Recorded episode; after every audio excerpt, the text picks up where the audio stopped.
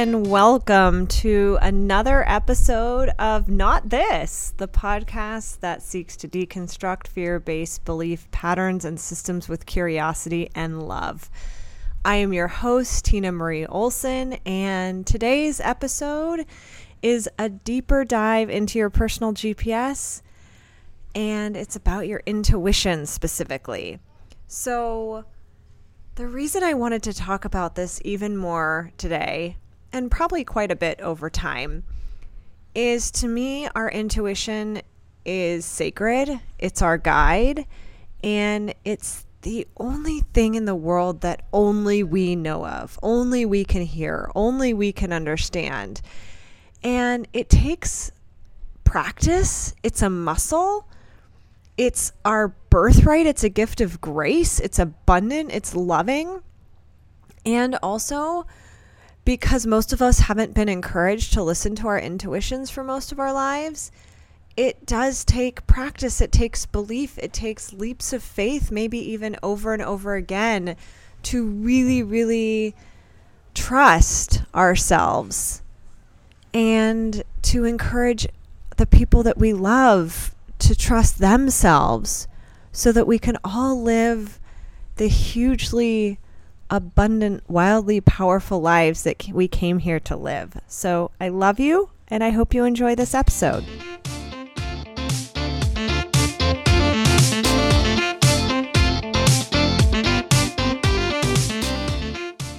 Welcome to your personal GPS part two. I am so excited to talk about this topic again because it truly feels like everything.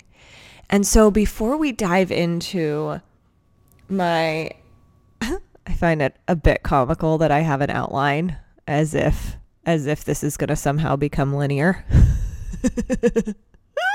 we'll see. I'll likely touch upon all the points that are in my outline. But the first thing that I want to talk about is what what even is our intuition? Like on a both practical and theoretical basis. Like where does our intuition even come from? Because if our brains can't understand what our intuition is, then why would our brains start to trust it? And I'm living from a place where I don't want to give my brain the keys to be the driver of this car called Tina. My my brain, my I'll call it my thinking mind. The brain is more complex than I understand. But my thinking mind is in the back seat somewhere. My heart and soul are in, are driver and shotgun. And also, I feel like it's super important to keep all of our parts of self integrated as we continue to journey through exploration. So, what I mean by that is it's almost like we're in conversation with ourselves. So, if my brain or my thinking mind, excuse me, doesn't understand why the keys are being turned over to my intuition, then that would be leaving a part of myself behind. Hope that made sense.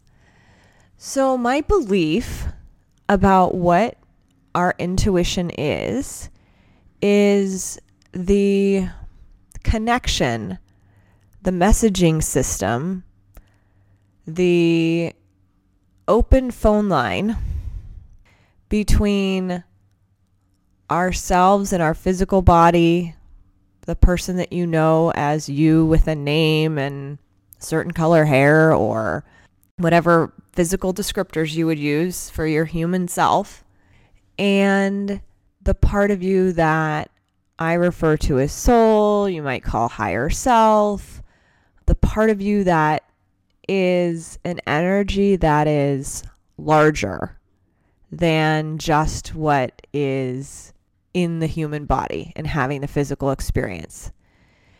And obviously, the human self is a part of the soul or the higher self or whatever. I like to think of it just we can only think about this stuff in kind of metaphor and analogy. We can't understand it literally because we're talking about the unseen and we're talking about beliefs.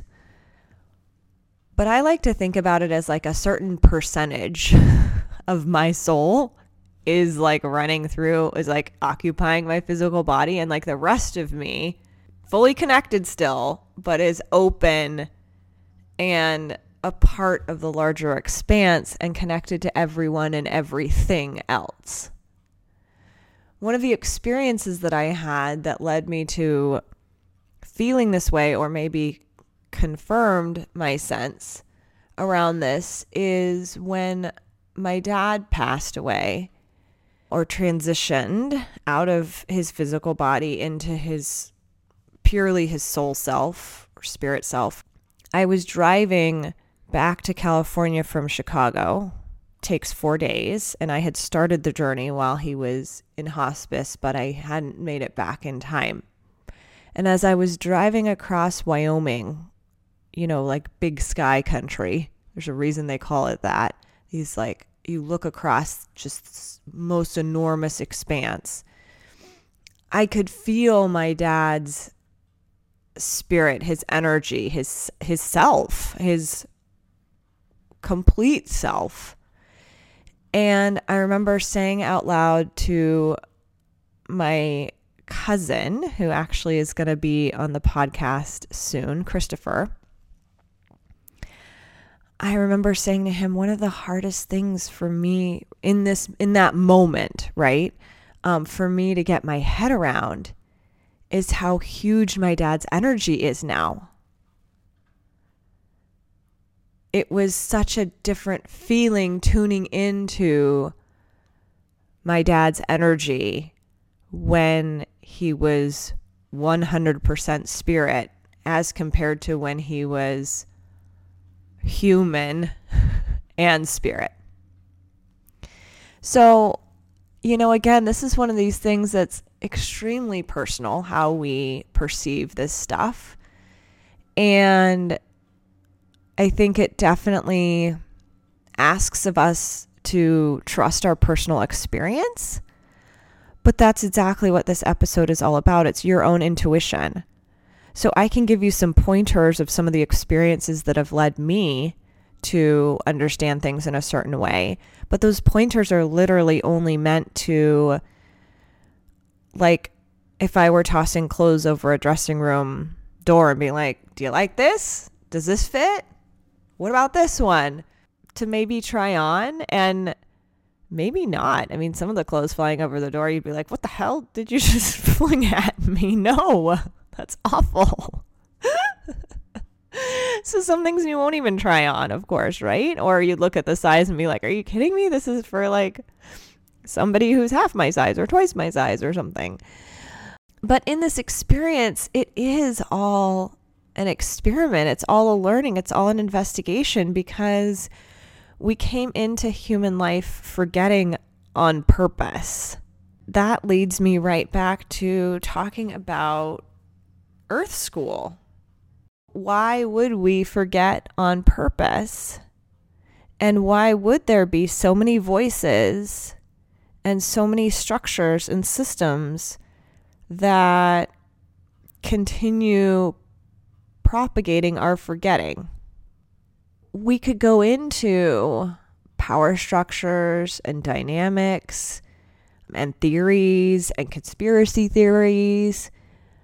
And a lot of times, where that leaves us is feeling disempowered to power structures that feel a lot bigger than anything that we could make a positive impact on.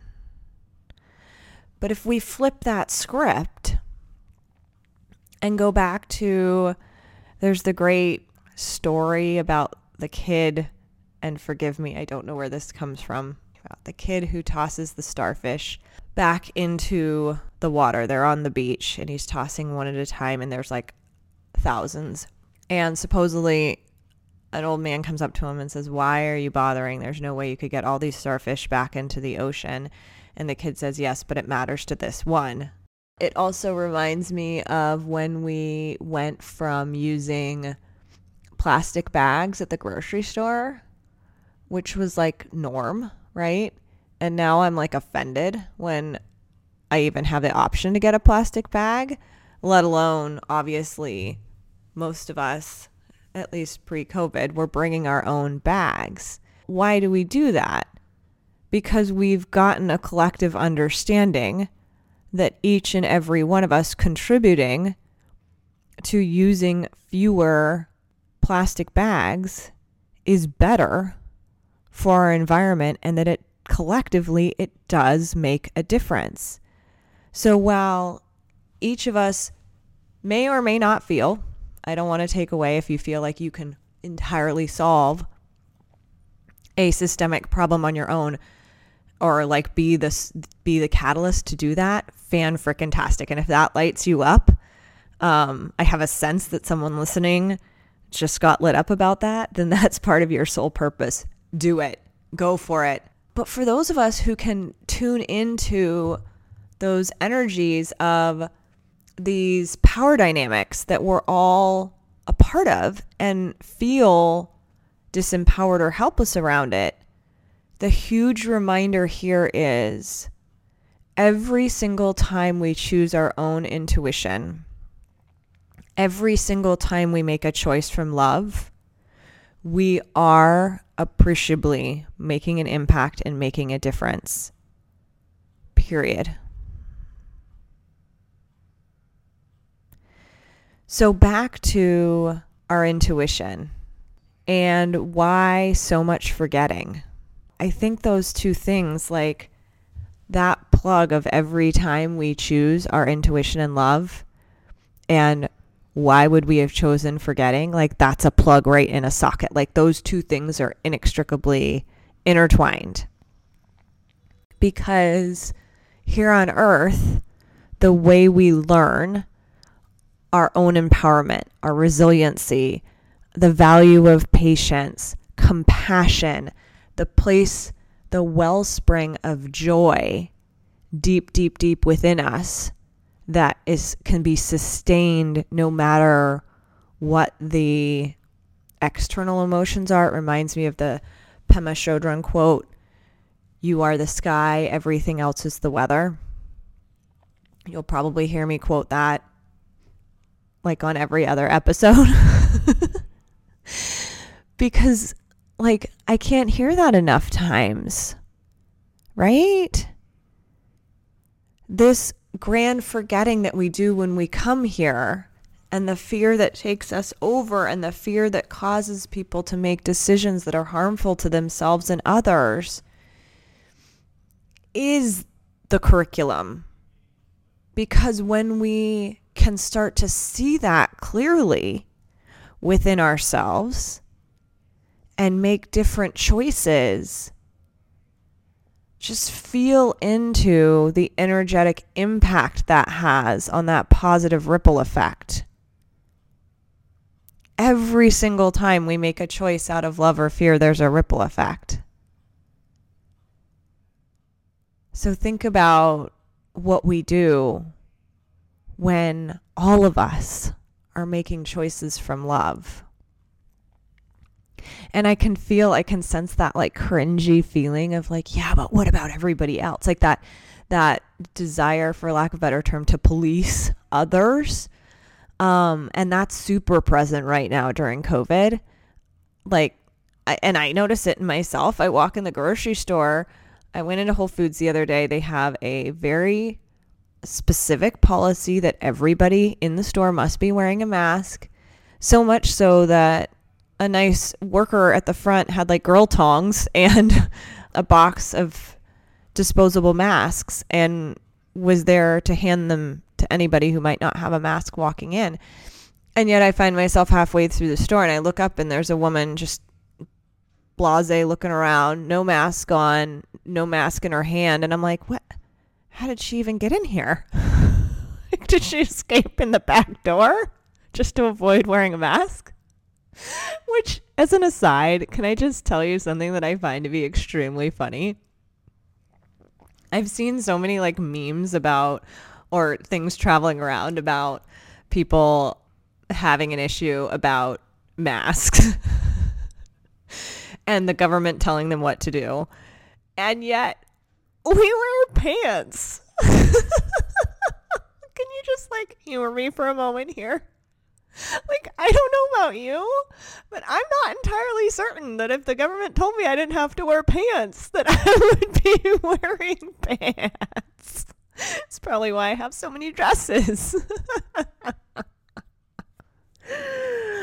Oh, and I'm sending you love if any of that frustrates you. If you've been in some major mask controversies, and sending you so much love and a little more laughter around it. This is, it's scary for human beings to be presented with the fact that we don't know. We don't know a hell of a lot about this virus and this pandemic and therefore we don't know collectively what to do or what not to do. And that can be a very, very, very scary thing. And two things. Number one, most of the time we don't know anyway. We just have told ourselves that we know. Number two, intuition. So, how do we navigate an entire life now of not knowing what feels, quote, right or wrong?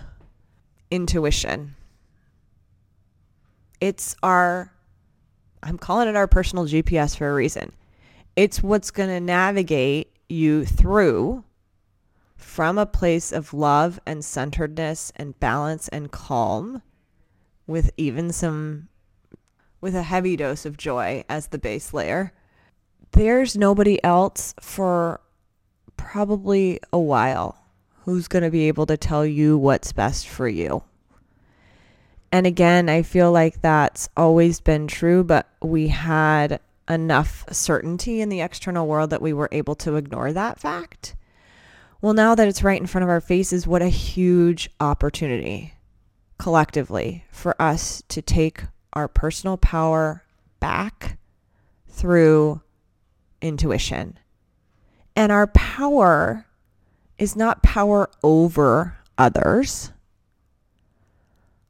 Our power is our love, our precious life force energy following our instincts, following our bliss, following our joy, following what feels like fun, following what feels like home. That's our power. When we're living in that place, we're pretty unshakable. We have a lot of room for compassion for others and ourselves. And life is so much more open, expansive, creative, fun because we're not spending so much of our precious life force energy combating the fear. And a lot of times, combating the fear looks like a bunch of internal monologue that's going on in the brain or in the headspace. I'll get that. I'll get that at some point. It's going on in the headspace. And it's not even spoken or even conscious. It's like we're aware that these things, these parts are arguing with each other in a way, but we're also just kind of like, yeah, yeah. That, that's no way to live. How many of us have just tolerated that because it's what's there? And then when you ask others, they'll confirm that it's also there for them. And so there there's like maybe there's like a shoulder shrug of like, oh well, this is just what it's like. If you even notice that there's multiple voices in your headspace that are saying different things to each other all the time and, and kind of burning your energy. A lot of people don't no- notice or don't admit, or maybe classify themselves as crazy.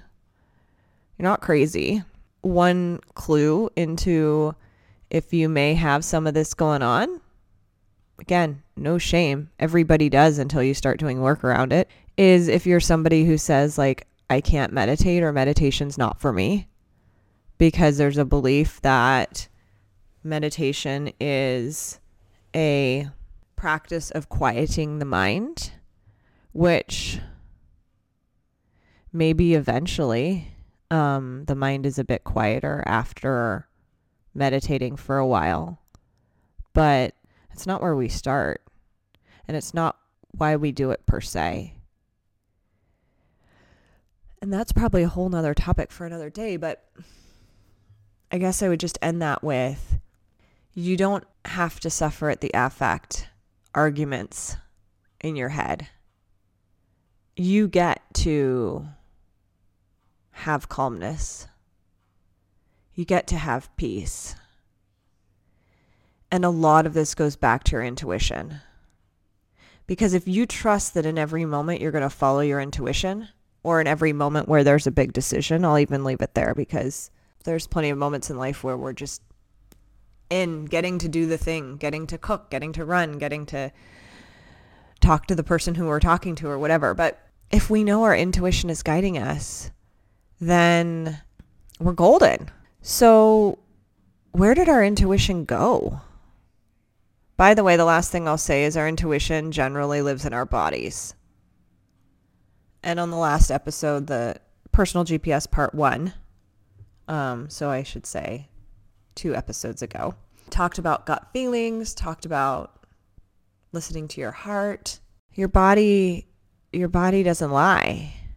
And for most of us, it's the reason why we ended up living in our heads so much is because there was a point in time, or many, many, many, more likely many, many, many, kind of death by paper cuts kind of thing, many, many, many points in time where your body said something that you felt like you couldn't do at the time. So it might even be something as simple as you're in second grade class you really need to pee. It's the middle of a test. It's a timed test. You know you can't get up and pee right now. You're telling your you're telling your bladder to basically shut up and stop giving you signals. I need to concentrate on my test until I finish.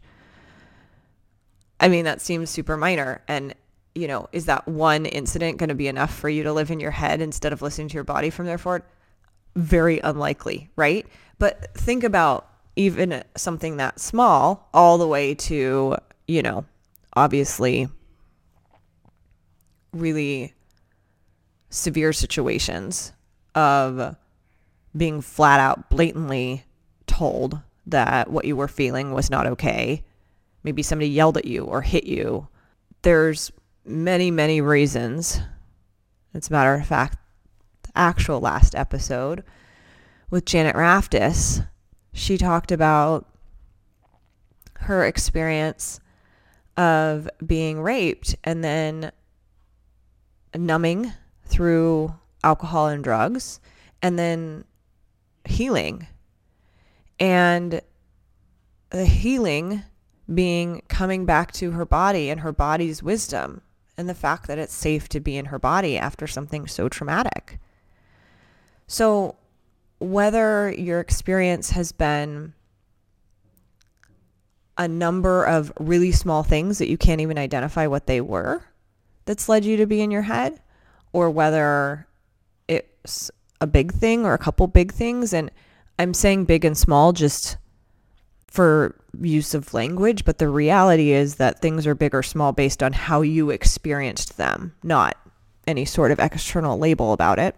Most of us end up leaving our bodies as the source of wisdom and going into our heads and then double down on that because our society is completely based on rational explanation of things, logic. How do I communicate to you that my intuition, if you are not somebody who is believing your intuition strongly and I'm not super confident in it, how do I then communicate to you that my intuition just says something's a bad idea or that I don't want to do it? Oftentimes, instead, we come up, we try to come up with a logical or rational explanation that the other person might understand as to why we aren't feeling like we want to do something. And then depending on the situation, like that person might argue with your rationality if they really want you to do the thing. And then there you are in some sort of a head to head debate. It doesn't make any sense, right? Like, we need to trust our own intuition and we need to trust others' intuition for themselves, not their intuition for you. If we honor and respect and trust our own intuition and everybody's doing that, imagine the positive ripple effects that could transpire. Because our intuition, I believe, is the voice of our soul, and it's the one that's telling us, yes, that way. No, not that way. Yes, that's the next thing we chose to learn or experience, or no, you've already been down that road. You don't need to go down that road again. And of course, these things don't come necessarily in that language, although they might. They might come in sensations. They might come in my favorite kind of like most basic way to express it would be feeling of expansiveness in the body, feeling of openness, the shoulders naturally coming open and down, the heart center coming forward, the chin maybe going up a little bit, like literally kind of like we open like blossom to things or there's something in us that feels constrictive, contractive, our shoulders kind of come in, our heart center, our belly kind of sinks in, we kind of go over like a turtle would. That's a really good indicator. The other really good indicator is like some of you might feel like all of your energy is leaving your body, not like like you could go take an immediate nap versus feeling like, "Oh my god, that sounds like so much fun," and you just feel energy right away. And notice then when you feel that, oh my gosh, that sounds like so much fun and the energy, is there a voice in the head that comes screaming in right after that's like, oh, things couldn't be that good or starts having doubts? That's just your head trying to protect you, but protection is based on fear and past experience. Your head doesn't know where your soul's taking you we can bring our heads along, but our heads are not the translators of our soul's energy. So, in my world, my head's also not the keeper of the keys anymore. So, where did our intuition go? Why why hasn't it just always been taught and relayed from generation to generation from leaders of religions or, polit- or political parties or governments or um, workplaces? Why has it not always been the case, or still isn't the case, that we're told to listen to our intuition? I don't know the answer, of course. But what I can give you some pointers around, um, or some clues, would be back in my political theory studies when we looked at modernity, which is the the air we're breathing right now in the US. I won't go so far as to say I understand other countries' governments, but it's basically this agreement that we have certain rights in order to be a part of this collective, and that other rights are given up in order to be a part of the collective. So, easy example personal property. A right that we have around it is to have personal property, to have to, to purchase a home or a car or whatever. And then a right that is taken away would be to take somebody else's personal property or to enter their property without their permission, right? So we have this kind of social contract where there's certain things that are okay and there's certain things that aren't okay. Hence stopping at red lights, etc., etc. And in ancient times, in order to keep people in line with behaving how society wanted them to behave, humans used to do public executions. People would come watch, and someone would get stoned to death or hung on a cross. And that was a reminder, it was a public display of what happens when you don't follow the rules. And it was also a reminder, both very overt and also kind of deeply subtle in some ways as well, that you better stay in line. And I guess the only subtlety would come from like maybe no one was saying to you, that would be you, but you could intimate that pretty damn easily that if you did something that was out of line, they would have no problem killing you in the middle of the town square just like they did with this other person that just that it just happened. Okay, some of you might even be familiar with that with the Jesus story. So then as time progressed, that became considered kind of barbaric or unacceptable to us. We don't want to be seeing people being pulled apart by horses or whatever the hell the really cruel and disgusting. So, what we have instead is a method where one could watch the many. So instead of the many coming to the town square to watch the one who didn't obey be killed, we have, for example, at a prison, a guard would be able to see many jail cells or people's behavior on the yard and would be able to police from that angle, would be able to watch what's going on with people. Okay, so let's take it out of a building. Let's take it onto to streets. You have police officers. So part of the reason, possibly, that you obey the speed limit on an open highway or road where there's not a lot of other people around, maybe let's say there's not a lot of traffic right now, why aren't you driving 110? Well, there could be a cop and I could get pulled over. So I'm going to obey regardless of whether or not I actively see the presence of a police officer. Okay, so that's what's embedded in our psyches right now as a part of modernity. But let's take it a step further, which is because we don't know when we're being watched, we learn from a very early age to watch ourselves. There is always the possibility that the teacher, the parent, the police officer, etc., etc., etc., could be watching us in that moment. And therefore, we watch ourselves, we obey, we follow the rules, we put on pants. so we can stay in line and we don't receive the punishment that the people who aren't staying in line receive. Okay. So, what does this have to do with your intuition?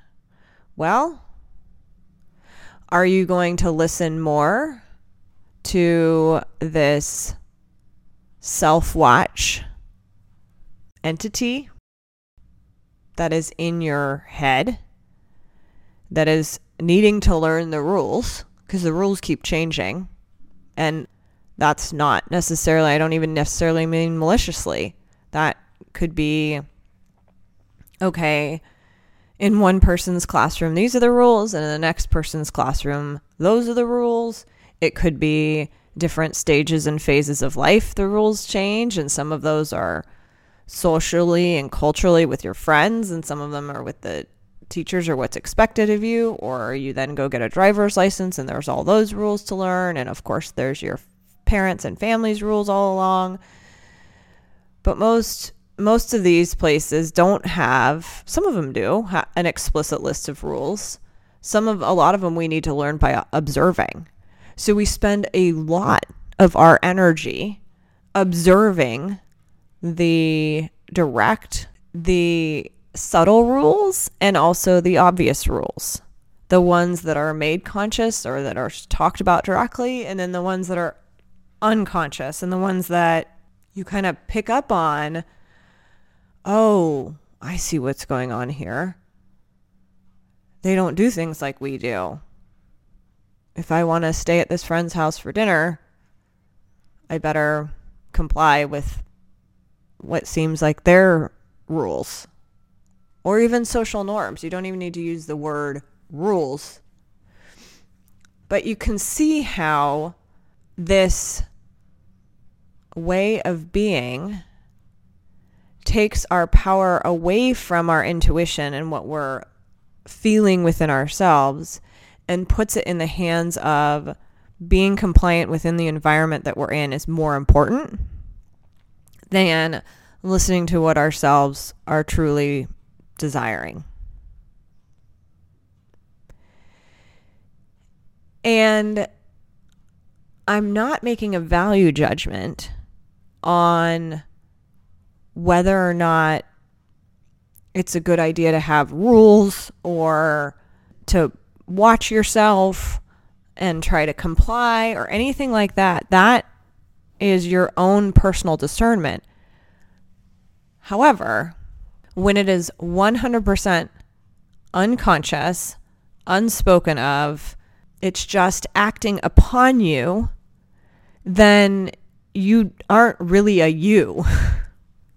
you are a creation of all of these circumstances that you've been in that you've molded yourself to.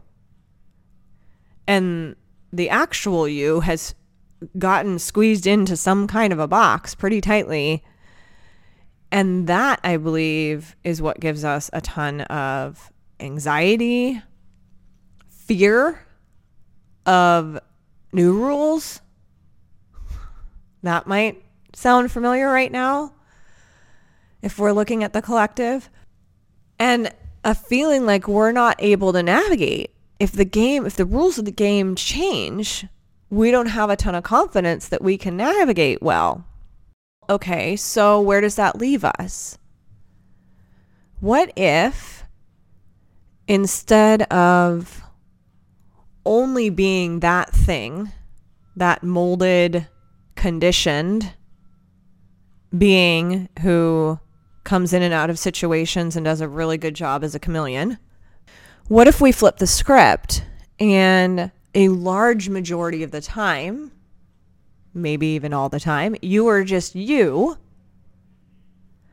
And because you're conscious of other people's rules, expectations, needs, wants, desires, you're able to meet those consciously, directly, lovingly, and always find common ground or understand what structures just simply aren't for you.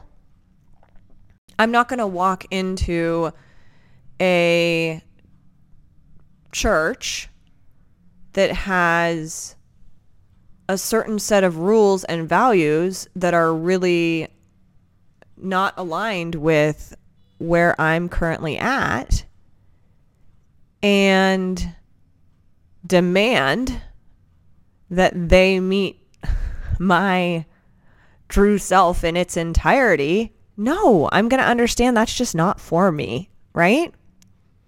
I think the biggest threat to the transition of compliance to standing in your light, your truth, your beingness of who you are and listening to your intuition about who you know yourself to be and how you want to be in the world and what you value I feel like the biggest threat is well, where does that leave all of the external structures around me? Where does that leave all these things that I have contorted or conformed into fitting into? And what I would say is trust yourself enough to know that you can navigate that with discernment and love. You don't need rules. You don't need right and wrong. You need discernment. Discernment is so beautiful it's complex, it's deep, it's got character and flavor, it's interesting. It leaves room for multiple perspectives. It leaves room for creativity. I mean, one of the biggest things I think that comes out of this when people are really living in their authentic selves, following their intuition, and you have multiple people in a scenario doing that, then your conversations aren't a battle anymore about who's right or wrong or exactly the one way that things could pan out and then you either disagree or agree with it. All of a sudden you're finding again like this synergistic harmony where the intersection of the aspects of yourself that are coming to play with this group or this other person or whatever, you're able to co create something that's really, really beautiful because you're being guided by a force in your, your soul, your higher self, that is able to see so much more expansiveness and so much more clearly than what we, with simply our human senses, is able to see. One of my favorite analogies is um, the offensive coordinator on a football team and the quarterback. So the quarterback is us. It's our human selves. It's the one on the field. It's the one having to run around, trying not to get tackled, trying to make a play, trying to throw the ball to a wide receiver or you know, find a way to hand off to the running back. And so the quarterback is in the action, right? And there's, and it's all of it. The action, there's the other team that has a vested interest in trying to tackle you. Um, so I would call that fear. Can be that vested interest that might, and, and is not after you, but fear is the contrast. Fear is the other team that we came to play with here on earth so that we could continue to have confidence in the plays that we're making, choosing love over and over and over again. And then you've got the offensive coordinator in the booth, way above the field with binoculars, who can see the whole thing playing out and has a microphone into your helmet, giving you the next play, giving you advice, whatever that is, right? So think about your soul, your higher self as having that higher perspective. I mean, I think that's why they call it a higher self is it's literally just easier to envision the energy of something with a vantage point that's wider, broader, higher, higher vibration up there looking down on you fondly, loving you every step of the way, and helping you navigate the situation. So, how do we get back to the place of letting that offensive coordinator talk to us through the helmet and really feel comfortable and confident in the messages that we're receiving and the discernment between what is fear and old patterns and what is communication from your higher self. Practice, practice, practice. You know, yoga is called a practice for a reason. You show up to the mat, to the practice to the ways of being that are valued in the eight limbs of yoga as a means to practice bringing more of those energies and ways of being into your daily life. Same with meditation, it's called a practice for a reason. We don't do it once, there's not a light switch to flip. It's about a journey. And 100% the same thing goes for realigning ourselves with our intuition. And so let's do some right now. If you are driving or walking or running as you listen to this, then maybe you can do this portion with us passively. Just listen and kind of experience. And then If you're so compelled, come back to it later. But if you are seated or laying down and you want to close your eyes, then let's do this. Start allowing your breath to deepen into your body, allowing the inhales and exhales to become slower, more elongated.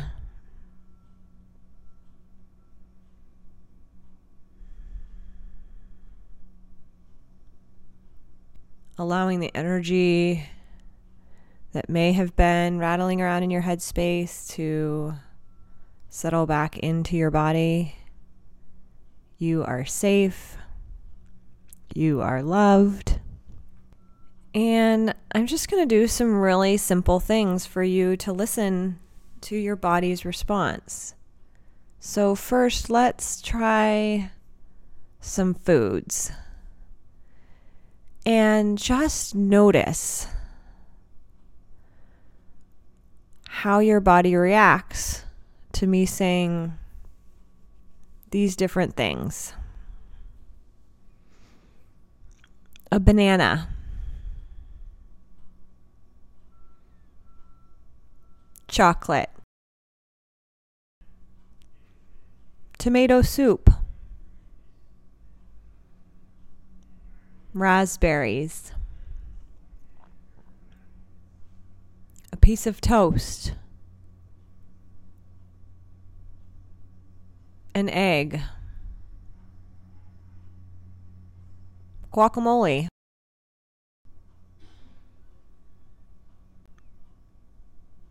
Pay attention to what you noticed, what you observed. Maybe some of what you noticed is true for you in this moment, like you realized you're hungry for a banana. Or maybe your physical response was what's true for you most of the time or all the time, like a contracted response to one of those foods that you might have an allergy to. Let's try with some other things. Why don't we go places? Lake Tahoe, pine trees and snow and mountain trails to hike.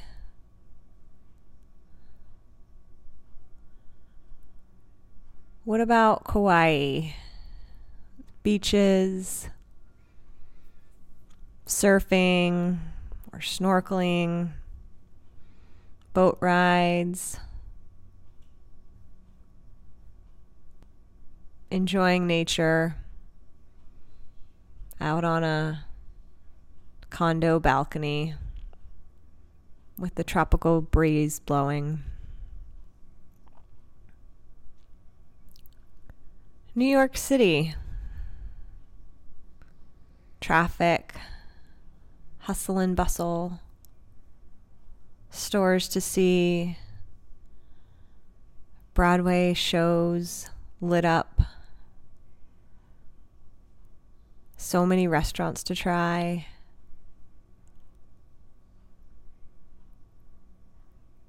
Las Vegas. Nightclubs, gambling, shows, buffets, the Bellagio fountain, Sedona, Red Rocks, Blue Sky, walks, crystal shops, vortices.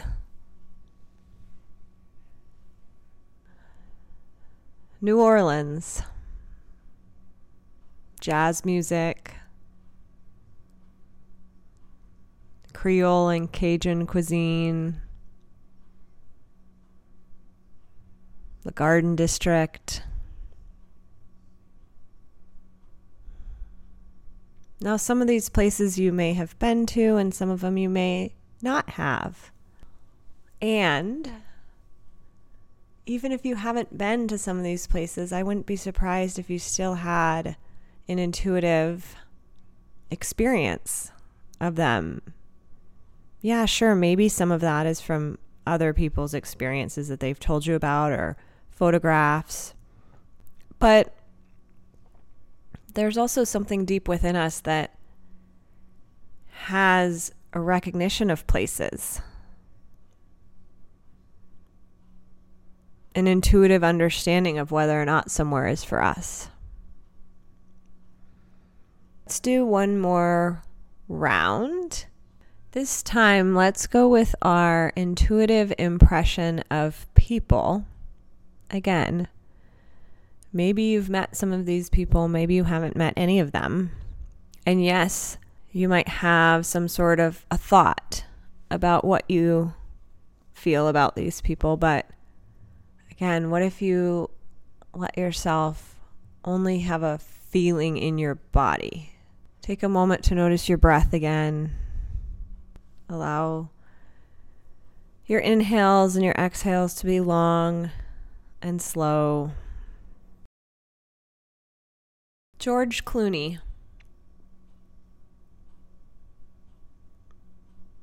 Reese Witherspoon.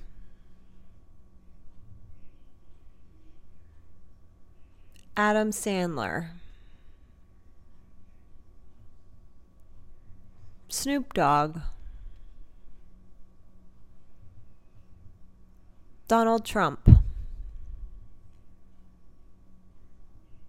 Barack Obama. What sense did you get? What experience did you have? Did one or more of those people feel like you were lit up in some way, like you would enjoy sitting down and having lunch with them? Or did any of those people evoke feelings like fear or anger? It's not right or wrong. And it's not even necessarily who those people are. It's our intuitive sense about who they are. And everyone's is different. So, this is just a little bit of play. And I hope you noticed something that was interesting to you. And if you've been working with your intuition for a long time, then keep practicing. But if this is new to you, and you want to explore further, one of my best recommendations is journaling because what comes out first, nobody else is going to read it. You say whatever you want to say. What comes out first is probably whatever is most front of mind. You're probably aware of some of that front of mind stuff anyway. But as you keep writing, you might find that your intuition starts taking more of a prominent role starts guiding you a little bit more, giving you some more insight. Another way to play is next time you go on a walk, let your intuition, let your feeling in your body tell you at each fork in the road which way to go. Allow yourself to explore walking a different way, a new direction, or if you happen to be driving in a car and you're not going to a particular destination at a particular time, you can also do it in your car. Most of us have a GPS on our phone that will get you back home safely if you get yourself too tangled up and lost. so let yourself play. See what you notice along the way. Maybe you get driven by a street with a name that has some sort of significance to you, and all of a sudden you're realizing that you are more spoken to and guided by your intuition, your higher self, than you had any idea of. Or maybe you end up driving by a place or a house that feels like it has some sort of significance for you. Or maybe it had significance for you in the past. The thing about our logical, rational mind is it has no way of knowing anything other than the literal. And yet, when we open ourselves up to letting our intuition be the guide, all of a sudden these magical things can happen that we didn't have any idea of, and we didn't even know what the significance of them would be because we couldn't even guess. And life just becomes so much more fun that way. We trust ourselves more, meaning we trust the people that we love more, meaning we remind them to follow their own intuition. And all of a sudden, it's like we're playing a different game of life than the one that was boxed in, made of so many rules. So I hope you have fun with this. And I hope you learn and explore and find even deeper connections to yourself and your own being than you ever knew was possible. I'm sending you so much love.